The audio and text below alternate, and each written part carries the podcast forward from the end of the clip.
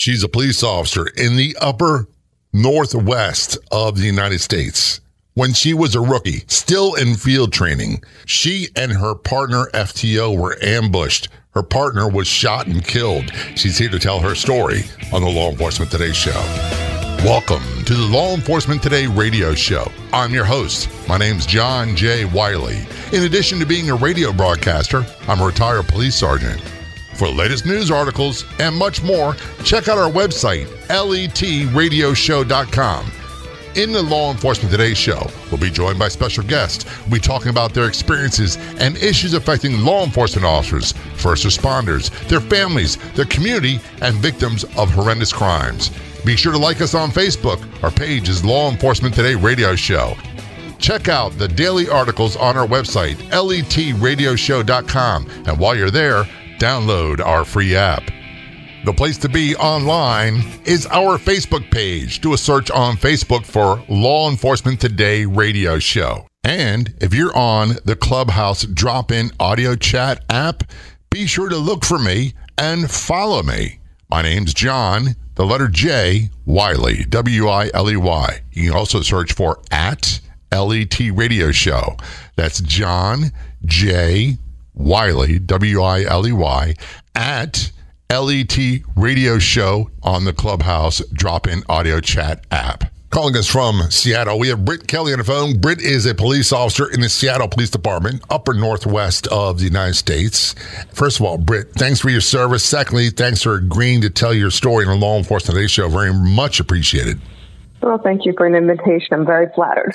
The thing about Britt's story is, yeah, I, I got to tell you, there are certain nightmares that, that all cops tend to have. One is when losing a, a, partner, and that's something she went through, and she'll talk about that. Secondly, is being forced into really bad situation when you're still new, when you're in field training, which is what you went through, and then having to pick up the pieces afterwards. The last nightmare I had all the time is the gun doesn't work for whatever reason. I don't know why. I still get those periodically, but they're not as frequent as they used to be. Britt, when you were in field training, which we'll talk about in a moment, different agencies do it different ways. You were still very much a rookie. I think you were 20 days into field training. You and your partner, your field training officer, were ambushed and shot. Am I correct? Yes, that is uh, completely correct.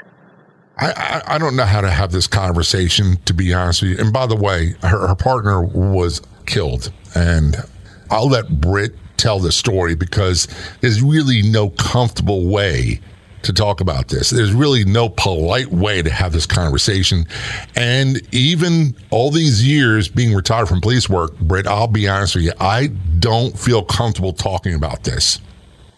Well, you know, I can appreciate that. Uh, I've been with the Seattle Police Department for over 13 years now, and the majority of the people in my department uh, won't ask me about it because it is still, it's just, when an officer dies, it's an uncomfortable feeling for all of us.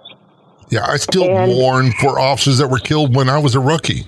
Yeah, and it's, you know, it's, death is not, it, death is something we, we deal with almost, it seems, day to day, but when it's one of our own, it's almost that elephant in the room that we pretend isn't there.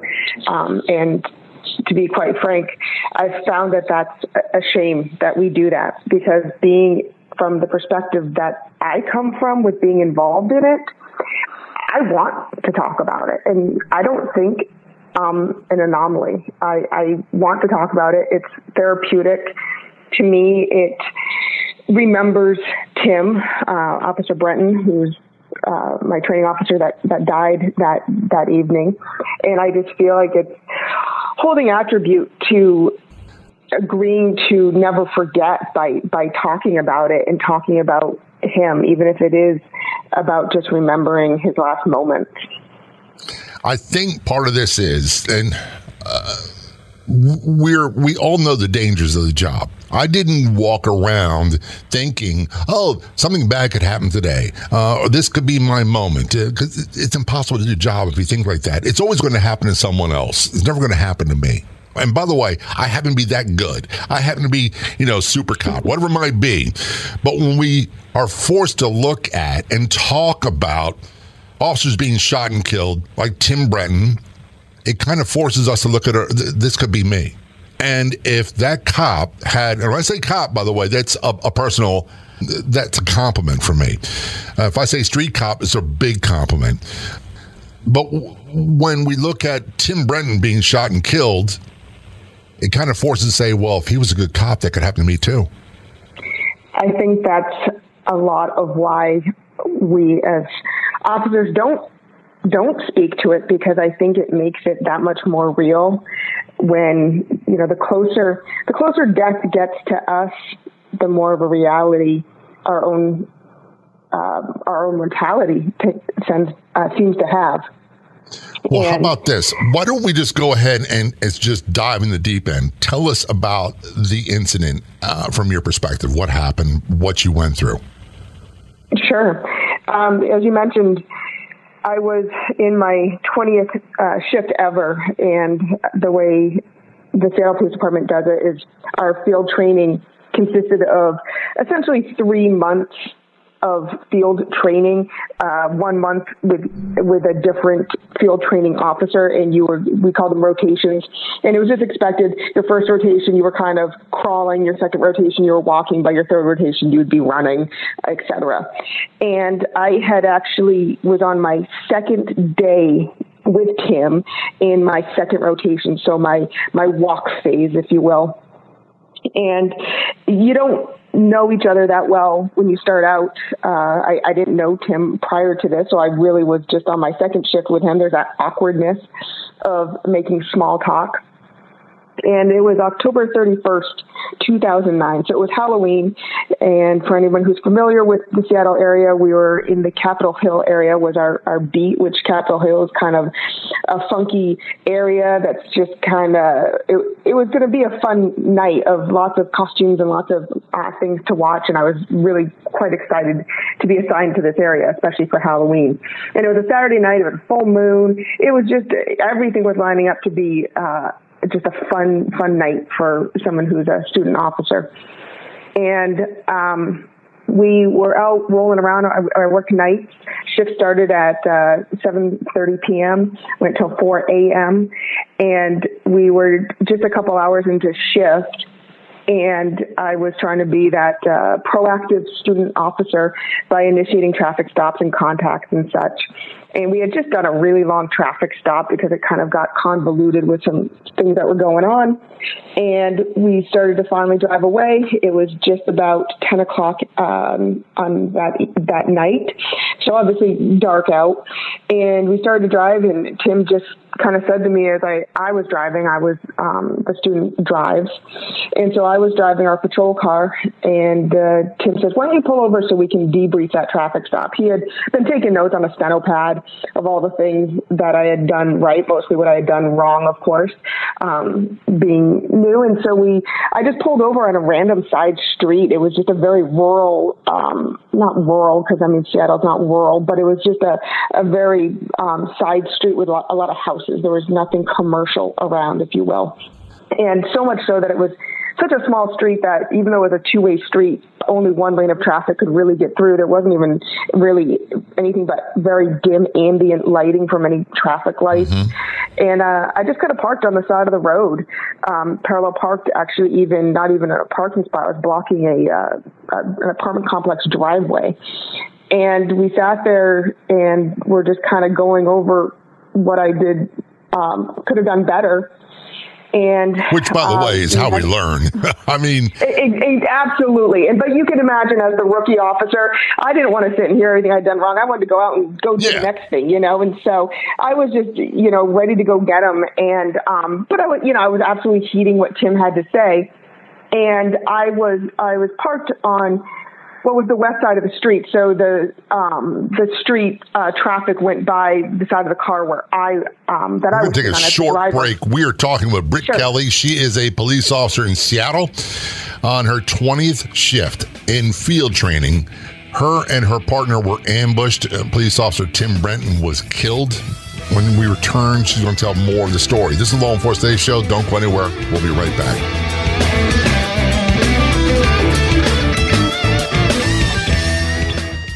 John discovered a cool new app and he just can't put it down because it has millions of great podcasts, including Law Enforcement Today. So now you can listen anytime, anywhere, and also chat with John.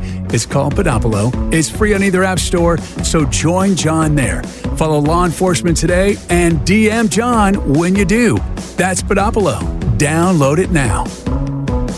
Has this ever happened to you? You sign up for a free email newsletter, and within hours, you're receiving tons of spam. That won't happen when you subscribe for the free Law Enforcement Today radio show email newsletter. We won't spam you. No more than two emails a week. I promise. All subscribers are automatically entered in all future contests. Sign up at letradioshow.com. Scroll down to the sign up area. That's letradioshow.com.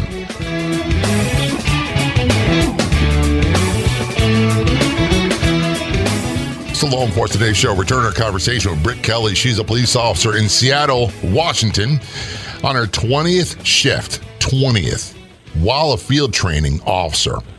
Her and her partner, police officer Tim Brenton, were ambushed. He was shot and killed. And Britt, you're telling the story, and I'm sitting here listening to the lead up. And I can remember being a rookie officer in field training and not want to do anything wrong and not want to be criticized and, and pointed, but we welcome. That's how we learn. And that continued on even after field training when I was a rookie my first year. The old timers would call us up on the spot and say, hey, did this wrong and you did that wrong or do this better. You pulled over your car. You were driving, which is impressive because I'd never let rookies drive, but you were driving. you pulled over and you're getting ready to get debriefed. And you said it was a, a, residential area, not a lot of foot traffic, not a lot of lights, not a lot of stuff going on. It's Halloween night. Then what happened? Yeah, so we're sitting there in the car and um, I was looking down. Tim had the steno pad on his lap and we had the uh, inside dome light um, on and so he's just kind of going over different things. And again, I'm sitting square facing forward, my head, as you can imagine, tilted just to the right. And I had my, my driver window, um, I'd say probably like a third of the way down. We were in a regular old Crown Vic. Right. Uh, at the time. And, um, I don't know what made me look up. I don't know if, if, Tim said something. I don't know if I saw Tim look up. I don't know if I heard something. I'll, I'll be honest. But I started to look to my left, so out my window towards the street, if you will. And as I started turning my head, my my eyes and my head really only got to about, uh, you know, the A pillar, kind of like you know to the left edge of the windshield, if you will. And as my head got right to there, I could see a, a, vehicle outside of our vehicle pulled so closely to our car that if I wanted to open my door, I would not have been able to.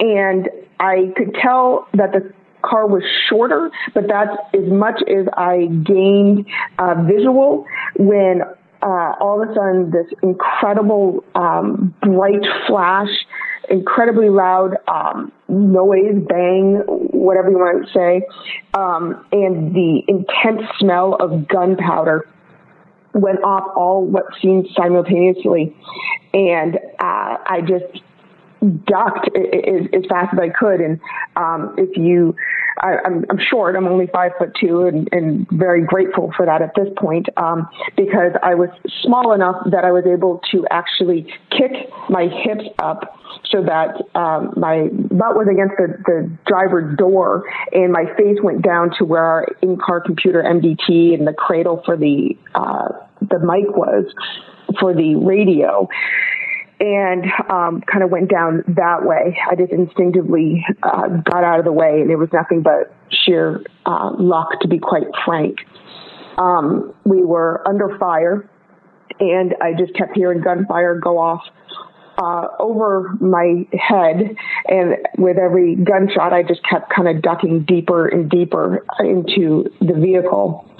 And um, having just been out of academy, I'll tell you the first thought that kind of went through my head was it almost felt like it was a scenario, an academy scenario. And, and I w- w- actually asked myself in my head, do I have rights to shoot back? And um, it's interesting that w- when you go through something so traumatic and horrific like this, you you don't when you think back on it, it's not a smooth like movie. It's almost like you have snapshots and like it's like a slideshow. Mm-hmm. Um, it's all kind of disjointed, and so I didn't ever really answer that question in my head. I just kept hearing shots go off, and the sound of gunfire uh, eventually ended, and I sat up. Again, I don't know if I heard something. I don't know why I felt it safe to sit up, but I did. And I tried to acquire the, the target of where this had gone or was coming from to realize that the vehicle didn't actually proceed forward. It actually backed up. It, it um, knew better than to drive in front of our cars because we had in-car cameras. And so the car was actually backing up to flee. And if you remember, I mentioned the road was actually so narrow that there wasn't really area to turn around. And so the car was backing up at a high rate. The next thought I had and remember is that I was standing out with my gun in hand and I was probably three trigger pulls in when I started, like when I have recollection and, and memory. And I was shooting at the fleeing vehicle and um, he did end up being able to turn around um, and took off. I stopped firing when I felt it was uh, not a, any longer a safe distance to, to continue to fire. Right. And realized that because the car was still moving, I obviously didn't uh, injure the, the driver enough to stop this. And at this point, I honestly was kind of ticked at Tim uh, because I knew that I was a student officer, and as a student officer, you're supposed to handle these calls on your own and really kind of only rely on your on your training officer if you need it, or you know, I was like I said, I was in that walk phase, and Tim wasn't getting out of the car to help me, and so I, I was quite ticked, and I thought to myself, hey, you know, like I know this is on me and all, but like a little help would be would be awesome right a little now. help over here, bud. Uh, be appreciated. yeah, yeah, and and you know, and so car flees, goes out of sight, and I realize, okay, well, I, I gave away the fact that, you know, I'm I'm still here. Uh, I, I'm going to get flanked now. I better go take deeper cover. So I kind of moved to the front of the patrol car and took cover for a second and was about to like engage Tim and be like, hey, hey, like what, you know? And um, it was when I was at the front of my patrol car and again, ambient lighting, as I mentioned, super dim.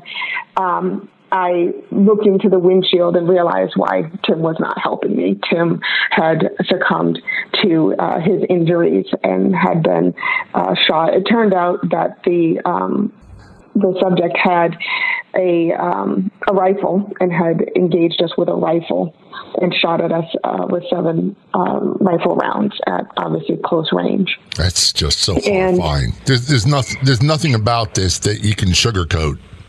And I, I got to say No. this: when when you pulled over, you know, my, wife, God bless her, she is very much aware that I don't like having the interior dome light on at night because it makes my ability to see the outside. Uh, it diminishes that. Number one. Number two, you, you made an important, an important point. I was taught early on. No matter what the weather's like, always drive around with your car window down a little bit so you can hear what's going on, especially hear people sneaking up on you or hear someone screaming for help or gunshots, all that. But I don't think there's anything, I'm, I'm going to rephrase that. I know there's nothing in the training I went through that prepares you for this potential situation occurring. And, when we return, our conversation with Britt Kelly. She's a, a police officer in Seattle, Washington. She was in field training, her 20th shift in. She and her partner, field training officer, police officer Tim Brenton, were ambushed and shot. Tim was killed. When we return, we're going to more of the conversation about what happened, the incident, and afterwards. This is Law Enforcement Show. Don't go anywhere. We'll be right back. Welcome to the Harmony with Food radio show. I am your host, Meg Marie O'Rourke. In addition to being a radio broadcaster, I am a nutritionist for longer than I'd like to admit on the radio. Join my guests and I as we discuss how to live in harmony with food from gut health issues, food sensitivities, food intolerances, and the comorbidities of obesity. Being your own healthcare advocate is achievable, and so is living in harmony with food. For the latest nutrition information blogs, check out my website, harmonywithfood.com. There's only one official Facebook page. What you do, you do a search on Facebook for Law Enforcement Today radio show. Click like and follow. There you'll find updates about upcoming episodes of the radio show. You can contact me. We also find unique, one of a kind editorials and news articles. That is our Facebook page, Law Enforcement Today Radio Show. Be sure to click like and follow. We'll see you there.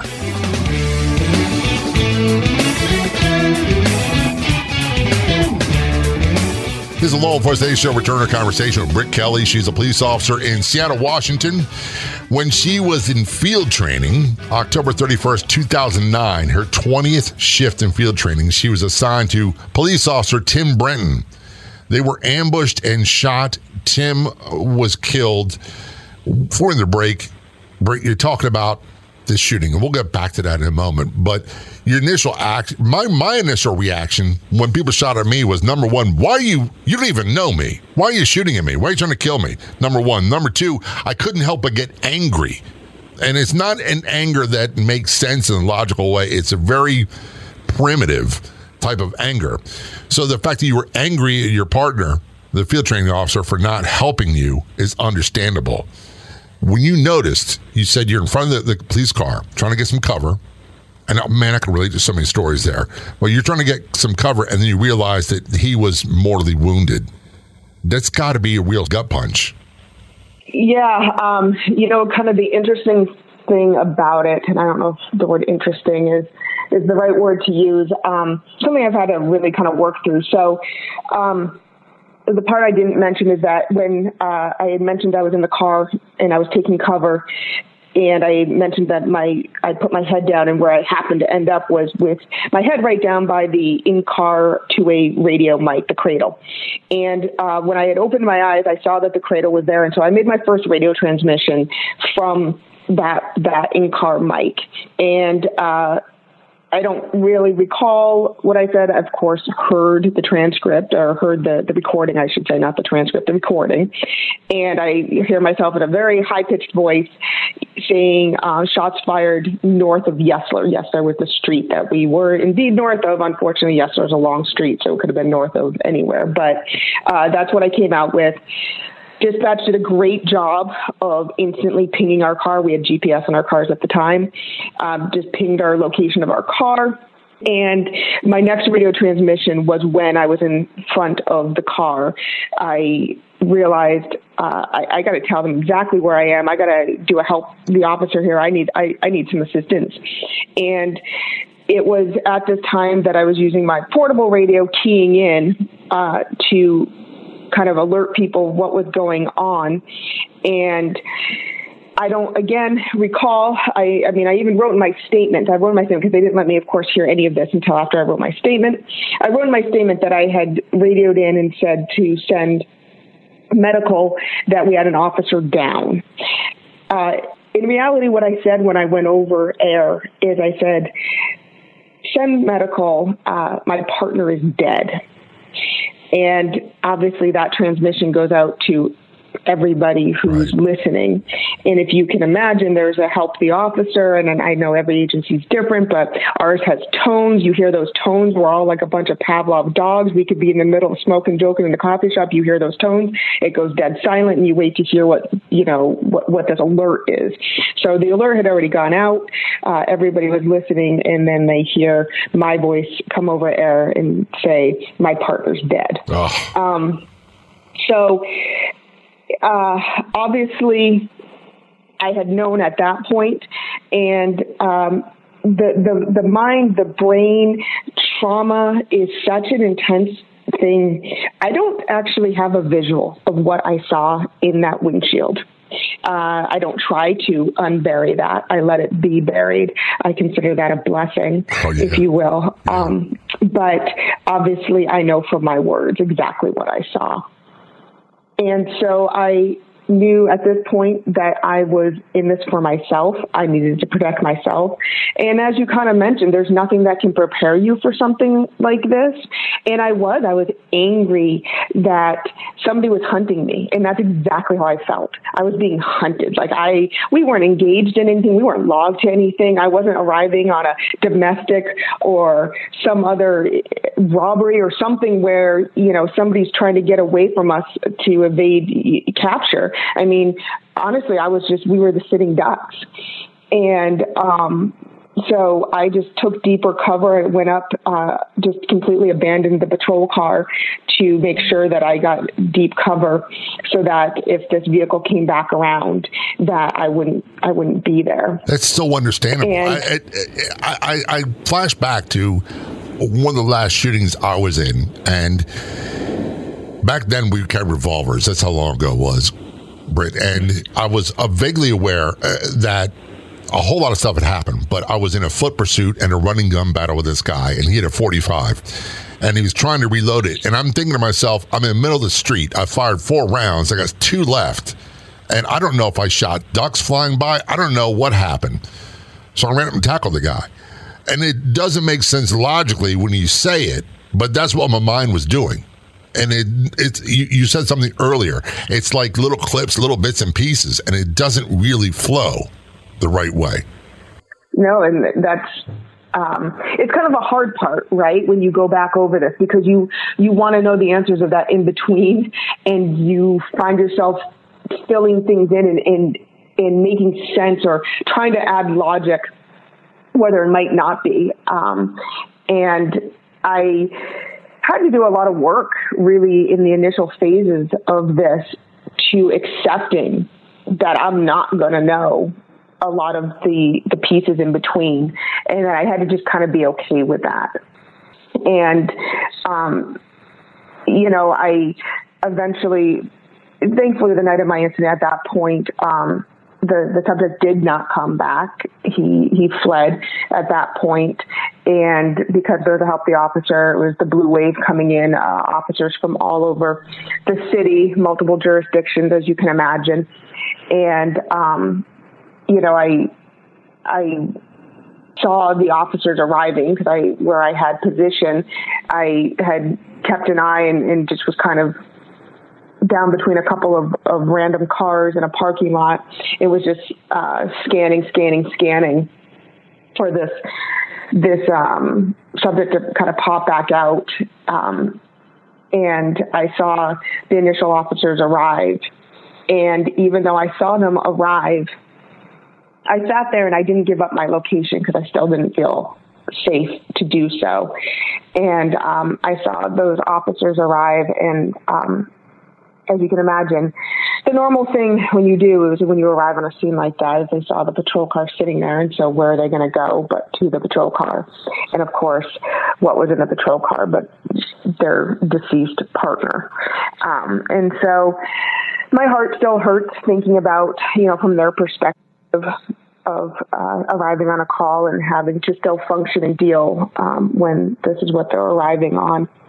They did eventually uh, find me. I gave up my location eventually. And uh, I knew that um, when they did find me, I had one of the officers ask, you know, are you are you injured? And I knew I'd been hit um, on my head. I had actually the first round had actually um, literally scalped me. It just, um, it kind of went through, made like a small little gully on the top of my head, um, bleeding just very mildly, so, so little that actually my hair was absorbing the blood. And what I didn't know is I heard the officer say to another officer, well, she's been shot in the back. And that was, uh, an interesting thought that I sat there thinking, I don't, I don't feel that. Um, and it turns out that one of the subsequent rounds um, actually um, went up the middle of my back and went through all the layers of my Kevlar except for the very, very last layer, just kind of actually the, wow. the external carrier, and went right up between my shoulder blades, and how it uh, didn't still uh, dig in to hit me in the back of the, the spine or uh, the back of the head is still like the trajectory just doesn't even really make sense. But um, I, you I know, tell I, you, I got just lucky. We we are so many calls where people are like, "Are you hit? You hit?" we had to frisk ourselves afterwards. We didn't know because the adrenaline's going. You just didn't know. And unfortunately, I was never shot. This is the Law Enforcement Today show. We're talking Britt Kelly. She's a police officer in Seattle Police Department, talking about the night that her field training officer and her were ambushed, and her field training officer, Officer Tim Brenton, was shot and killed. This is Law Enforcement Show. Don't go anywhere. We'll be right back.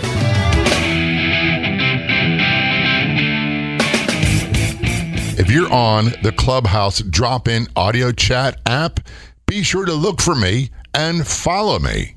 My name's John, the letter J, Wiley, W I L E Y. You can also search for at LET Radio Show.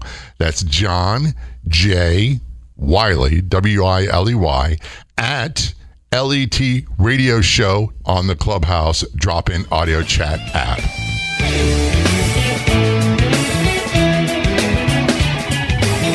This is Law Enforcement Today Show. Return our conversation with Britt Kelly, a police officer in Seattle, Washington, when she was in field training, her 20th shift. She and her partner, field training police officer Tim Brenton, were ambushed, shot, Tim was killed and, and she survived. I, am sitting there listening to your story on the edge of my seat, Britt, because it's not supposed to happen. You, you, think that this sort of thing happens to other people, or you see training films in the academy, whatever it is, but it's never going to happen to me. I got to ask you a question. First of all, did they catch the person who did this? They did. Um, it was actually poetic justice. He got into a shootout with our homicide detectives right at the completion of the uh, memorial for Tim. Good. So we're not going to mention that person again. I don't believe in in mentioning this. This conversation is about you and about Tim. There's so many things to unpack. First of all, you continued on as a rookie in field training. So many people say, "That's it. I didn't sign up for this." And I, I'd be honest with you, Britt. I thought I knew what I signed up for. I didn't. I had no idea how violent police work was going to be where I was. But that's not supposed to happen. And all of the I'm here to protect and serve and help people and all the things that that we say, easily you could say, I'm done with this. You continued on. You're still a police officer. You're still in Seattle and you still live with this. Yeah, um, I'm not going to lie. My my first words um, the night of, uh, right after that uh, officer found me and, and mentioned, that, oh, she's been shot in the back. He asked me to hold her, holster my duty weapon. I holstered it uh, heard the two retentions click, click. I threw my hands up in the air. I walked off. The waterworks started. Uh, I, I said some expletives and I said, I yeah. quit. Yeah, and I, I, was I, done. I, am not shocked. I'll, I'll, the last shooting, the last shooting I referred to, I was throwing up afterwards. And I was a senior experienced officer. That was my third shooting. That that was not supposed to happen. And I was totally, and I wouldn't talk to anybody. I was ready to give it up at that point. So I understand totally. The fact that amazes me is you found a way, or someone said, hey, look, don't make the decision right now. Just hang out. We'll talk about it later. You found a way to, and I, I know it sounds corny, to pick yourself up and continue on doing this job in spite of. It's a process. And, you know, the interesting thing was is that everybody kept saying to me, nobody would blame you for leaving the job. Everybody would understand if you didn't want to continue. That's what I kept hearing, which was which was lovely and was great. It, um, you know, but I I actually wasn't at any point doing it for anybody else, and I knew that. I knew that I just kind of needed to survive, and as you can imagine, and I'm sure you felt it too. If you're you're you're just numb. You're absolutely numb. You don't even know what you're feeling. You don't feel um, everything's kind of um, overwhelming, if you will. And so. I had pretty much had it in my head that, I, yeah, I, I, like you said, uh, this happens to somebody else. This doesn't happen to me. And it was actually, um, it was probably five days later, uh, six days later. It was the day of, of Tim's memorial that I actually um, had an experience and realized um, with all the support, and I was able to all of a sudden kind of stand back and see the big picture and realize that doing this job was actually such a, a blessing and uh, uh, something that you, you just can't explain to anybody. I wasn't even having to function on my own. I was being carried by not just my department, but just by the, the country. I, I was contacted by so many people. And I just, if I didn't want to quit and I didn't, they weren't going to let me fail. And the overwhelming feeling I had was if I had been killed that night and Tim had survived, Tim would keep going. And if I quit, I'm giving power to the person who did this to me, and I'm letting him change the trajectory of my life. And I don't want to give him any power. And I just, I don't know how I had the wherewithal to, to feel that way while going through all of this, but I just did. And at that point, my fight just got bigger and stronger, and I just had this this burn in me to, mm I'll I'll show him. Good for you. Nope, it's going to take more than that. I really appreciate you saying I'm not going to let this guy determine the trajectory of my life. You know, we're victimized once. Things happen, and it's hard for police to say that because they're oftentimes victims of crimes as well. I was. Uh, but when I continue on, and we'll get into some of this because it's inevitable, it's perpetuating the victimization over and over again. So not letting this guy determine your trajectory of your life, I think, is very powerful. My concern is, and I don't know if it's still an issue, did you deal with survivor's guilt? Oh, I, I did. I, um, interestingly enough, is um, I could not understand why it was that I didn't go and render medical aid to Tim. And I thought, how selfish of me to, to have run off and take care of myself.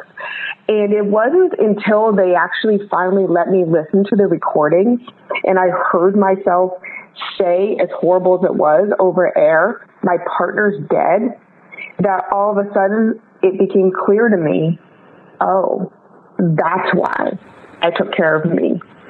And that was my first bit of guilt. My second bit was at his memorial when they started um, showing pictures of family because he had two young children at the time that were nine and eleven, and a wife, and all of this, and a sister, and a brother-in-law, and brother, and mom, and dad, all these things. And I I sat there, and um, I actually had to get up and, and leave the the memorial floor at that point because I I everything started getting a black outline. I was going to pass out, and I really was physically overwhelmed with the guilt I had that I was alive because, you know, at the time I was single, no kids, you know, and so I just, it was a horrible thing to get through. Yeah. So that definitely took some, some work and, um, some focus for sure. The uh, really ironic thing is I'm looking at the notes, and you are still with Seattle Police Department. You've done multiple jobs. Right now, since June of 2017, you're a detective you work in use of force and officer involved shootings. Do yeah. you find that difficult, or do you find your experience helpful? In in and that's a really difficult job. It is. It is, especially um, you know with everything that police you know are under such scrutiny, rightly so. Um, and I wholly believe in doing these transparency investigations and these admin investigations to um, help bolster the the relationship between the public and and yeah. law enforcement with the trust and stuff. So I wholly believe in what I do. It is extremely stressful um, because there is just a lot of pressure when when these things happen. But one of the biggest reasons why I do what I do and have done what I've done for the last five and a half years is that when the officers come in and I see them wide eyed and having just gone through a near uh, what they consider a near death experience because obviously as officers we don't fire our weapon unless we fear for our life or that of a civilian you know so that's a scary situation and you know no matter how brave they act um, i always know that they're in a really tough spot emotionally. And so I always let my compassion and sympathy come through for sure. And um, I think I believe it helps me to do the job better because I can relate with them and to them. And I think it bolsters trust of them being able to speak to me and not feel that I'm being critical, if you will, that I'm just looking after their best interest, which includes getting their story out there. One of the things I would imagine, and I'm only imagining, is the fear of the incident is one thing the fear of being a suspect. And that's why we were treated as suspects until proven to be justified that you were the shooter. And the fear of talking to other investigators. I would think that, uh, oh, she's been through this. Maybe she understands. Because a big part of it for me is even with other police, Carrie, is if they haven't been there, I don't want to talk to them about it. Well, and I, I always hope that's what they think. And I, and again, we'll go right back full circle to the first thing we talked about is nobody wants to talk to me about this. So nobody will ever say to me, Hey, I know you've been through something like I'm glad you can relate or I'm glad you might have an idea. Nobody will ever say that to me. It's, again, uh, everything I went through is just this elephant in the room that I carry around with me. Well, Carrie, it's getting I, quite so, heavy. I'm so glad that you told your story.